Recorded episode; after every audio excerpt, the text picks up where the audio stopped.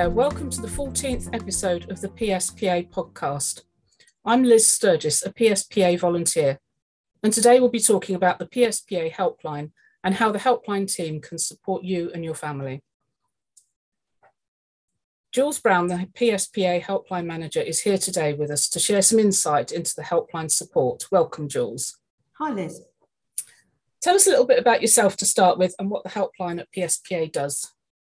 Okay, so um, I'm the helpline manager. I wear two hats. I'm a helpline manager slash helpline care navigator.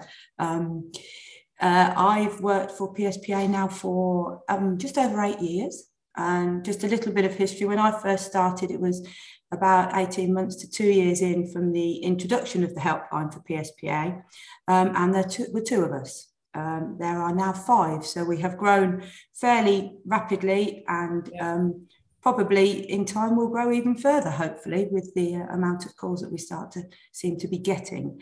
Um, so the helpline at PSPA, it's multifaceted. Um, we're not a call centre, although we do take calls, and I suppose that's our, our bread and butter, taking calls, um, talking to people about PSP, talking to people about caring issues, talking to people about anything that they want to talk about, really, that's um, influencing the lives that they're living on with uh, PSP or CBD. Um, we also respond to emails. Uh, we get quite a lot of emails in and out. Uh, I think following on from the pandemic, for a lot of people, that's a choice that they're making um, because they've got more accustomed to technology. Yeah. Um, we uh, proactively contact people as well living with um, PSP and CBD. So when people come to us initially, we'll have a, a, chat, a conversation, find out about them, and if they want that, we'll continue to contact them periodically through the year, maybe every three or six months, most probably depending on what they want from us, just to say hello, remind them we're here, and see if there's any ongoing work we can do for them. That ongoing work could be anything from supporting them with a referral to uh, an allied healthcare professional, such as an occupational therapist or a physiotherapist or speech and language therapist. We're sometimes a conduit between themselves and the Parkinson's nurse specialist. Yeah. Um, we often can get hold of them maybe when somebody living with the condition can't, um, because we sort of have a sneaky way in to their private email addresses. Um, we also um, facilitate support grants and voice banking funding requests as well. Okay. Um, people will come to us for those.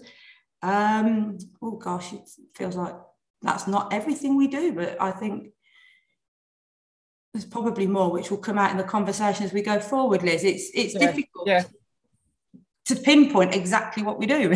yes, I mean that you've covered quite a lot of, mm-hmm. of of, of that, haven't you? And I was just thinking as you were talking about people emailing, um, mm-hmm. that presumably for people who are working, that is easier. Perhaps they can do it at half past nine at night or, um, you know, before they go to work. Um, so can you just tell us what time the helpline calls, call, phone call um, are open? Yeah. Okay. So we're we're open from nine, or there will be a helpline care navigator available from nine in the morning till nine pm at night. Um, PSPA staff work from 9 a.m. in the morning till 7 p.m. at night. And then we're really lucky to have a, a band of very dedicated evening helpline volunteers who man the helpline for us between 7 p.m. and 9 p.m. every evening. They are a fantastic listening ear. And I know that people often ring them just really to unburden themselves. Um, my mum used to say, empty their budget.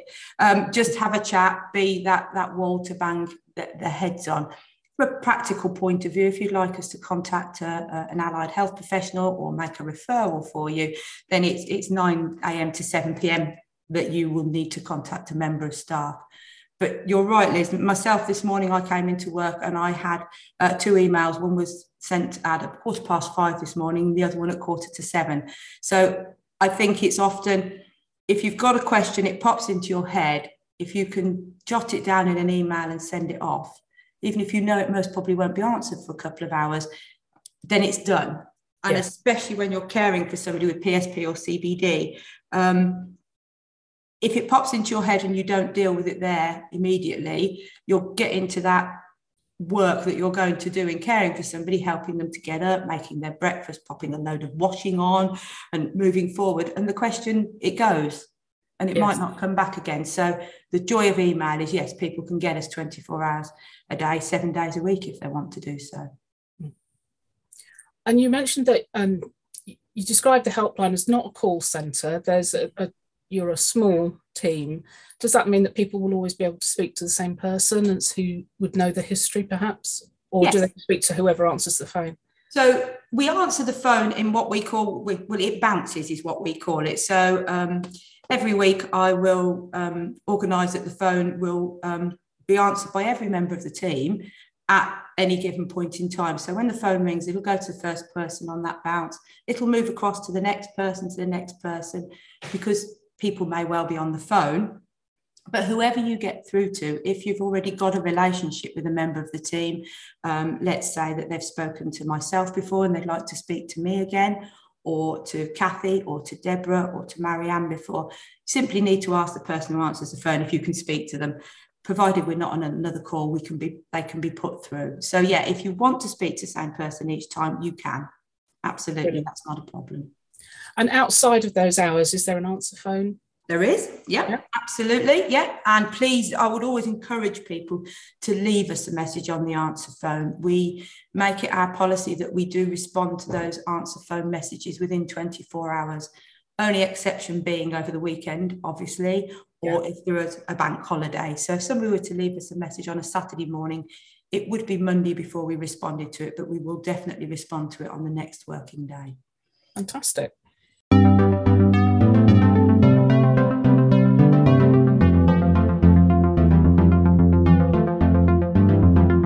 So, what would you say were the top three topics people ring the helpline about? And I bet it won't be three. I bet it will be no, there's not three. Uh, I said it's really tricky. I saw this question when when um, when uh, we were talking about starting to do this podcast, and I thought, which three shall I pick? Um, because any day of the week, it's a different three. Um, I think the biggest thing that we talk to people about is it a topic? I don't know if it's a topic. Is just people who are caring for somebody living with a diagnosis of PSP or CBD are, are traveling the road with them. It affects them equally, but in a very different way. And often it's hard for people who are caring to, to open up honestly, maybe to people around them, yeah. um, because they worry about what reaction they're going to get from other people. So a lot of the time, what we're doing is letting people who are caring for somebody living with these conditions just talk just to be there. And it may start, our conversations are often people ringing up and saying, like, I don't know why I'm ringing really, but I think I should.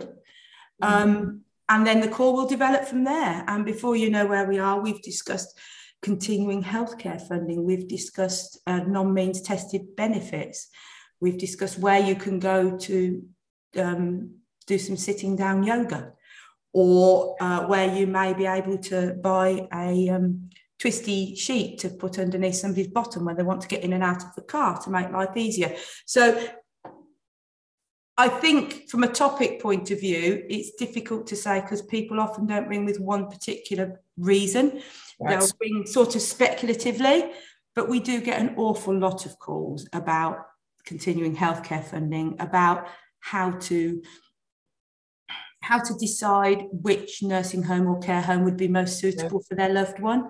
Um, and we're not there to tell people what to do, we're there to enable them to come to a decision. Um, and people often find that just by talking to us and weighing up the pros and cons within that conversation, they knew the answer they wanted, they just weren't quite able to voice it. Mm. So I think I often say I think the most important thing we do is listen. That's the most important thing we do. That's our, our top topic. It's not something people will ring about because they don't realize that's what they're ringing about. No. But yeah, I think that's mostly not really answering your question, but sort of there or thereabouts. Sort of, it, yeah. and I think often carers of carers in any situation, caring for anybody with any condition, needs it needs somebody outside the family to talk to, don't they? Because they have concerns that they don't want to trouble the family with, and mm-hmm. the helpline can help with, with, as you say, being a good listener in those circumstances. Yeah. We're a safe space. We're non-judgmental. Yes. We're not here to tell people they're right or they're wrong. We're here to allow them to voice a thought, and often by the time they've voiced that thought, once it's out, it's fine. Mm it's it, it helps them to be able to do that. And the things you just mentioned um, are kind of um, uh, topics around being carers, um, general general topics. Do you get a lot of requests for information about PSP and CBD, the condition? You know, are people newly diagnosed and don't know where to turn and yes. basically have looked you up on a search engine? Yeah, we do. People often look us up on the internet. They are directed to us by um, neurologists and other healthcare professionals.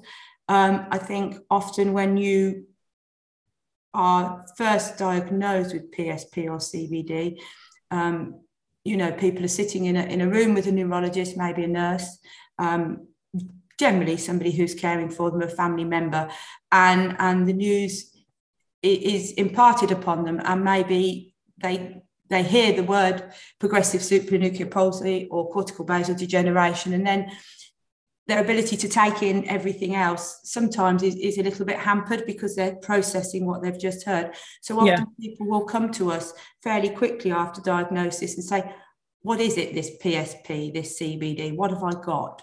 So I suppose going back a bit to your top topics, another th- important thing we do is we explain to people in layman's terms, most probably, because we're not medically trained, what PSP or what CBD is, what the progression may look like if that's what they want to know. But we're guided by what they ask us. We're not here to um, tell them something they don't want to know. No or at that point they don't need to know. Everybody takes things at their own point. But yes we do spend a lot of time explaining the nuances of psp and cbd to people. Um, we obviously do that verbally but we do always back that up by sending them written information as well. Because okay. again there's only so much you can take in in a phone call before you you reach full. Um, so so we, we will do that. And and we we pride ourselves of being prepared to answer some of the more difficult questions. We don't know some answers, but we're prepared to be honest with people and tell them, you know, an answer if that's what they, they would like to hear.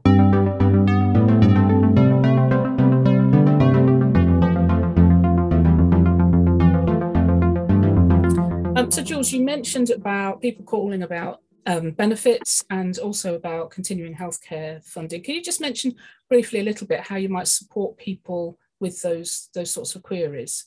Okay, yeah, absolutely. Um, obviously, with continuing healthcare, we have the specific fact sheets that I've already mentioned. Yeah. We are also able to offer uh, a supportive statement for people to use. So often, when people are making an application for continuing healthcare funding, they need to build um, a sort of folder of, of, not of evidence but of information about how the condition affects the person. Okay. and it can be really useful to provide an overview of what psp is or what cbd is. We have a, a, one page statement which we tweak to the individual of course it's not uh, bog standard uh, that discusses what the progression might look like and what areas people would need to maybe um, focus on when they're when they're making that application. So we can provide that, and we do that an awful lot of the time. And we've had a really good response from healthcare professionals making the assessment to say it's very helpful.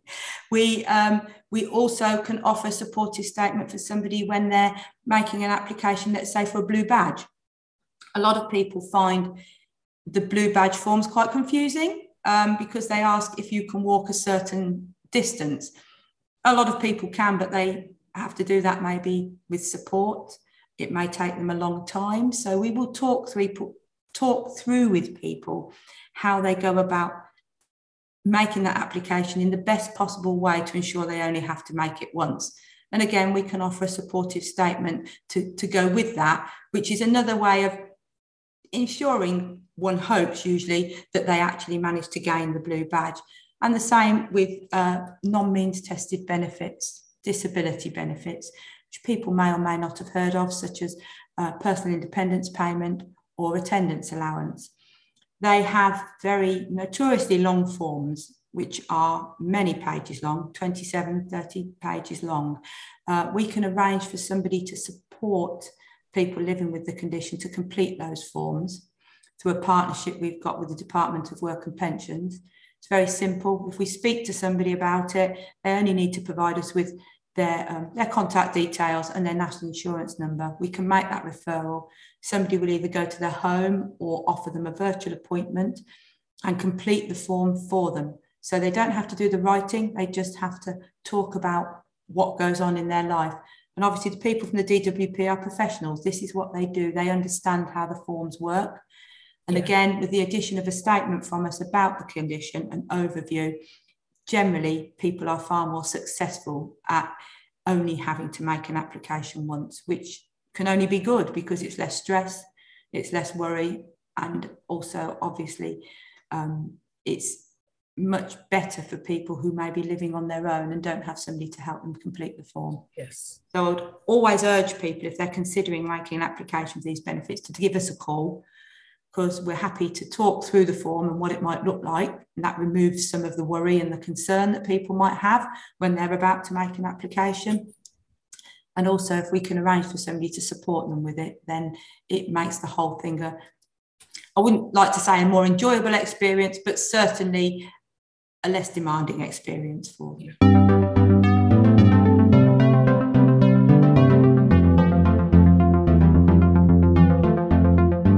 I think you've already answered this question. What do you think callers to the helpline appreciate most from the team? Yes. Okay, I, I think time is the thing that they appreciate the most. And the the knowledge that when they speak to us, that whilst none of us have had a relative living with PSP or CBD, because yeah. we have a wealth of experience, having come from a variety of backgrounds, be it social care, social work, working for other charities or on other helplines, we have an understanding of what life is like for people living with PSP and yeah. for people who are caring for somebody with PSP. And often, because these are not widely known about conditions, some people like to use the word rare. We often say they're not widely known about. Yeah. Because of that, they come across people out in the community who may have limited experience of PSP and CBD. And people have to remember that here on the helpline, all we do is PSP and CBD yes. every day. And I think people appreciate that when they speak to us, we get what they're talking about. Yeah. We, we, we have an understanding, and that gives them the space and the time to have the conversations with us and know that we are actually acknowledging and understanding what they're talking about. And I think that's the most important thing. Yeah. And I think also, as you mentioned earlier, listening. Mm. There isn't a time limit to the call, is there? It's no. And you, you're quite happy to just listen. Yeah, and the call develops. We sometimes prompt it. We can tell if people want to talk, and we can tell if people don't. If some people ring up and they've just got one question, they want it answering, and off they go. Other people, it starts quite muddled, and all of a sudden, after 15 minutes, they ask the question they rang up for. So we have to give people the time and the opportunity to do that using the telephone for for some people can be difficult. Either they have an anxiety about using the telephone or phoning somebody they don't know. But for people with psp or cbd there can be a problem around their voice going. Um, do you ever take calls from people with the conditions and how do you cope with those difficulties of communication?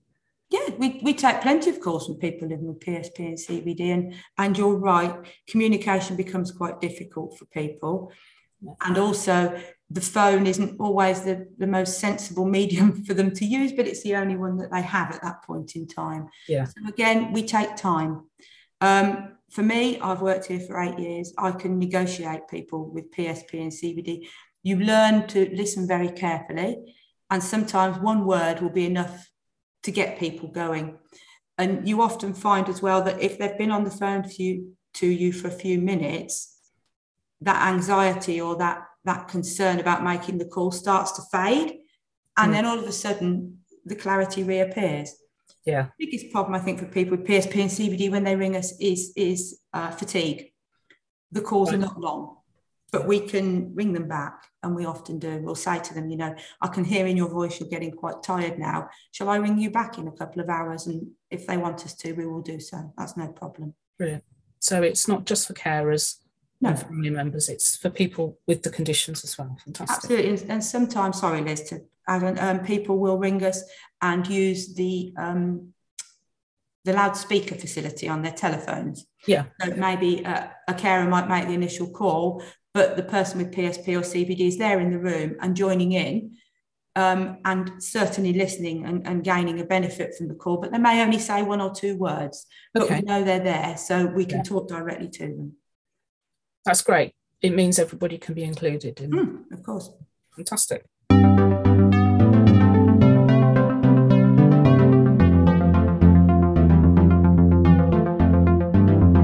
So, Jules, you mentioned about offering support to healthcare professionals by the helpline team. Um, which ways could you describe that you support them? Okay, so um, yes, I suppose it's another string to our bow, as it is, as you would say, as far as healthcare professionals are, because it, equally importantly as supporting people living with PSP and CBD, um, that support is direct to the people living with the condition, but by supporting healthcare professionals, we are also indirectly supporting people with PSP and of course, yeah. CBD. Um, obviously, as a charity, we want to improve the awareness and the knowledge of PSP and CBD across all parts of, of sort of the health, healthcare and social care uh, across the country. It's a big ask. Um, our little bit at the helpline is to ensure that people who are supporting people living with PSP and CBD in the communities, and that may be uh, neurologist, GP, allied health professionals, I said before, such as a physio or OT or speech and language therapist, Parkinson's disease nurses, and people who are actually doing the physical caring for people living with PSP and CBD. So, um, paid carers from care yeah. agencies. Okay and people working in care homes and nursing homes as well. You know, they come across a myriad of, of illnesses, conditions, and symptoms, mm-hmm. you know, and they may be supporting, if you're a, a, a paid carer or you're working a care or a nursing home, you may have six or eight people that day that you're going to be caring for and supporting with six or eight different conditions. Yes. So knowledge is, is going to be limited However, you know, we want them to put PSP or CBD at the forefront of their mind when they're caring for the person with PSP yeah. or CBD, and for them to understand the slight differences that they might need to make in order to provide the best possible care and support to them.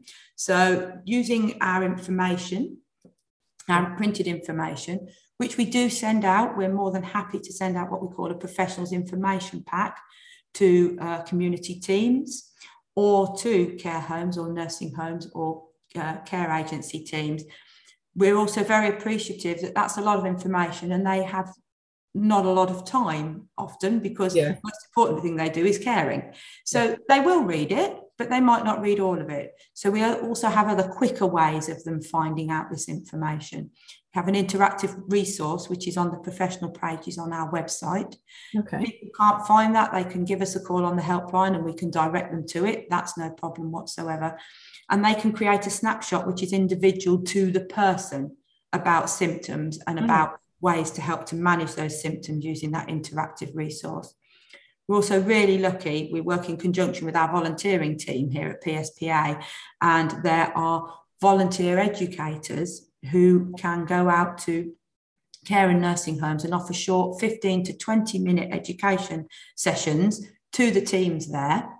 And that works really well in conjunction with our professional pack because that means that the, the person who is living in the care home with PSP or CBD, CBD is given that specialised little level of care that they might need through that education program. And we can do that um, two or three times within a week, let's say, for different shift patterns within nursing and care homes. So people can contact us and we can help to organise that. Um, and as a helpline team, we also offer training sessions, um, often through Zoom or Teams, which is uh, another interactive virtual facility where we can join um, multidisciplinary teams in hospitals and surgeries and just give them a short, in depth training session about PSP and CBD and also about what we do here at the helpline. And that enables people to make referrals to us and get us involved with people early on. And it also, it just gives the health professionals that little bit of knowledge, which when they come across somebody, they think, oh, yeah, I remember talking to that helpline care navigator and then mentioning this, this, or this, and then being able then to suggest to people a good way to help to manage their symptoms. So there's there's numerous ways we support health and social care professionals, and by building those relationships, they then support us with improving our knowledge and understanding, and also enable us to receive those very important referrals for people so as they're getting the right support from an earlier point in their in their journey Fantastic. So, any inquiries about any of that sort of support mm-hmm. for health and social care professionals comes to the helpline, does it? Absolutely, yes. Yeah. yeah. Generally by email, to be perfectly honest, because again, health professionals are time starved. So, they often send off a flurry of emails at the end of their working day. And if they send one to us, that's great. And we'll give the contact details at mm-hmm. the end of the podcast sure. for that.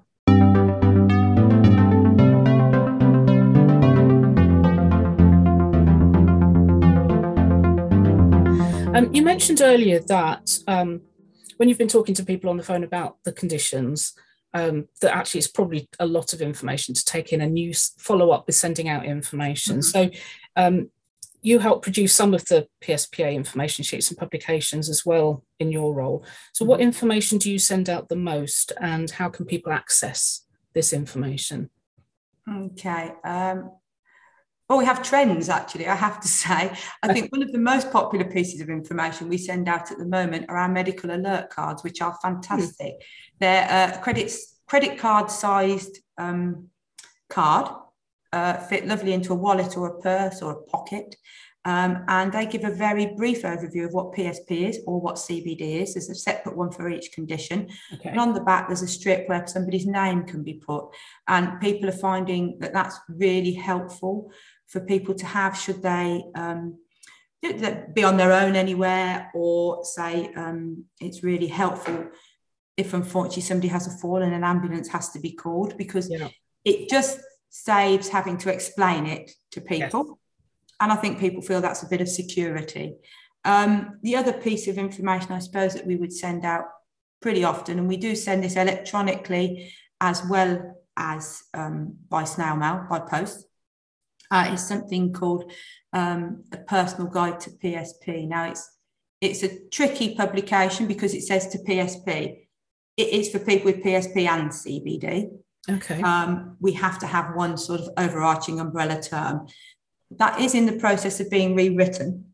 So um, there will be a new piece of information coming out next year, but it's it's almost like a um, little bit of a condition encyclopedia um, for people to use as a point of reference throughout their journey. So it's got a huge amount of information in there.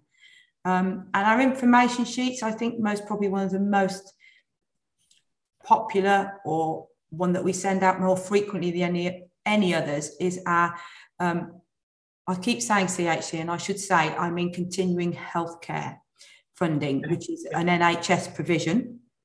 Um, and we have a fact sheet which is written actually for professionals and it gives um, some indication of the symptoms that people living with PSP um, experience and how they can be used when people are making an application for this funding. And I think that's a really important piece of information. We send that out a huge amount. Brilliant. And, and you mentioned um, a piece of information for professionals. Do you have separate information that you send out to healthcare professionals as opposed to the general public? Yes, we do. So we've got we, have got publications which are purely for people living with the condition, a suite of information there, and we also have a suite of information for healthcare professionals. Um, you don't have to be a healthcare professional to access the healthcare professionals information. However, they are written specifically, specifically, sorry, for that audience. Um, so maybe if somebody's just been diagnosed, we sort of would maybe veer them away from it initially because mm. it's it's more direct. Yes. It doesn't say anything different, but it says it more directly, and, and it's most probably not always suitable for people. Okay. And how do people get hold of this information? Do they have to contact the helpline? Got a number of ways. Um, so telephoning or emailing the helpline, absolutely. We can provide the information that way. And they can access it online on our website as well. So they can read it on the website and they can download it in full and print it from the website if they wish to do so. Um, and we often um, on through our social media streams, we often promote certain pieces of information. And often that's how some people come to us. That might be their initial route to the helpline um, because they've seen something on social media. They've never accessed us before, but they contact us for a piece of information and, and find that, oh, hang on, it's we'll talk to them. They're not as scary as we thought they were. So yeah, there's there's different ways in. Right. And is there a charge for the information? No, none whatsoever. Brilliant.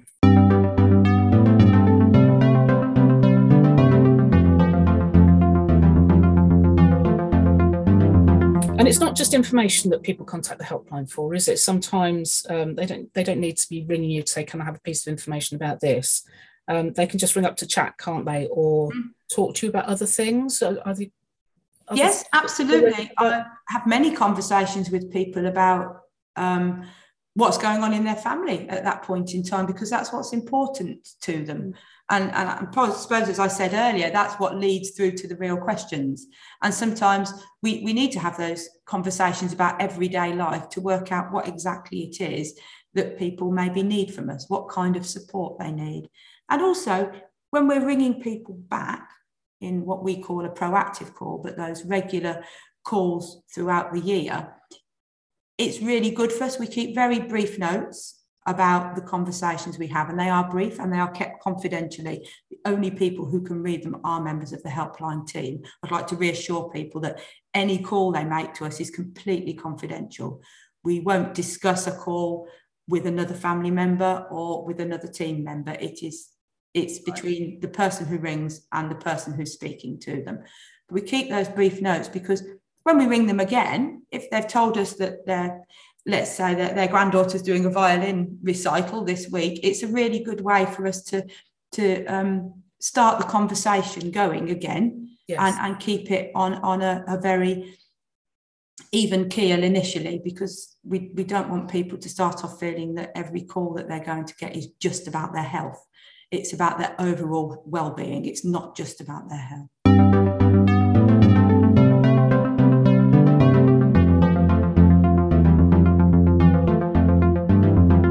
Jules, you've talked about so many things um, mm-hmm. supporting people with the condition and supporting their carers, supporting their family and friends and their healthcare professionals. Is there anything else that we've missed that you want to add in? I think what I'd like to do is um, anybody who listens to this podcast now is listening to my voice. Um, I'm not the only voice on the helpline. There are five of us. And I think it would be really good to explain that each of the five of us, whilst all of us answer the phone, we all have an air of responsibility across the UK where we make those proactive, regular phone calls. Right. Um, if you can, we've car- we have we've carved the UK into five sizable chunks, let's put it, because it's, yes. it's a, lot, a lot of work. And on the helpline, myself, I'm full time and I support people living in the three devolved countries Scotland, Northern Ireland, and Wales. So I have a, a fairly big geographical chunk of the country, um, but probably not the most densely populated chunk no. of the country. Then um, there's Kelly. If I come down the country, so Kelly is one of our part time healthcare navigators. She works uh, Monday, Tuesday, and Wednesday. She supports people in the, the north of the UK. So um, her boundary is sort of Manchester, Merseyside, and up to the borders of Scotland. Okay. Um, if we come down again, we have Debbie, who works here. She's Monday to Friday, Deborah works for us. She's got a huge chunk of the country. She's got the southern Yorkshire uh, areas. She goes into the, the Midlands and the home counties and across to Norfolk and Norwich. So it's a, it's a, it's a big old chunk. Yeah. Um, and Kathy is also full time. She's the southwest, the south coast, and uh, she also has the West Midlands. Um, and Marianne, who's the newest addition to our helpline, we're, we're really glad we've got her. She's only been with us a few months, but has fitted in very, very well. And she has uh, London, Kent, uh, Surrey, and Berkshire, I believe. So, but obviously, she has the most densely populated area of the country if it's a geographically smaller. So it's it, it, it's strange how we've carved it up. Um, if anyone forgets that, on the back of PSPA Matters, every single issue, there's a copy of our map. But if somebody hasn't contacted us before, they're nervous about contacting us, and they'd like maybe to only have to start by contacting the person who supports people in their area, then please, I'd, I'd urge people to phone all of any of the ladies separately. That's not a problem. Phone the number and ask for Kelly if you live in North Yorkshire. It's no problem. She'd be more than happy to talk to you. And the same if you were to live in Shropshire, please phone for Kathy. Um, let's say you live in Nottinghamshire, you'd ring and ask for Debbie, or if you lived in Greater London, then you could phone and ask for Marianne. That's no problem whatsoever. Fantastic. Uh, and all that information's on the website, on the magazine page as well. It is absolutely, and we are in the process of creating a um, specific page on our website which will have the map on it. But that's a work, just a little bit of work in progress. You know, we can, uh, we won't want to run before we can walk. We've got a lot to get organised. And this podcast is, you know, out there in the in the ether. Um, mm. If anybody's listening outside the UK, mm-hmm. can they contact the helpline as well? Yeah, they're more than welcome to contact us. And we do get quite a lot of emails from people who don't live within the UK. Um, obviously, we're limited as to the support we can provide because our knowledge is UK based only. Yes. Um, however, it doesn't mean to say that people who live uh, in, outside of the UK can't access the information on our website. And it doesn't mean that the information specific to PSP and CBD, the symptom management, the progression, is is is the same wherever you live. However, obviously the information about accessing health services or what's available to people living within communities will be different depending on the country in which you live. There are other charities across the world who do support people living with PSP and CBD. There are not a lot, mm-hmm. um, but we will signpost people to those should there be one in the country in which they live. But no, there's no reason they can't access us. And as I say, we do get quite a lot of people ask us questions from other countries. Fantastic.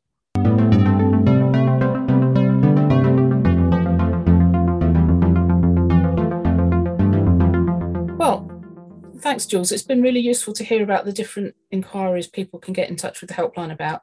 Mm-hmm. So, just a reminder the helpline is open 9 till 9, Monday to Friday, mm-hmm. and the phone number is 0300 0110122 or the email helpline at pspassociation.org.uk.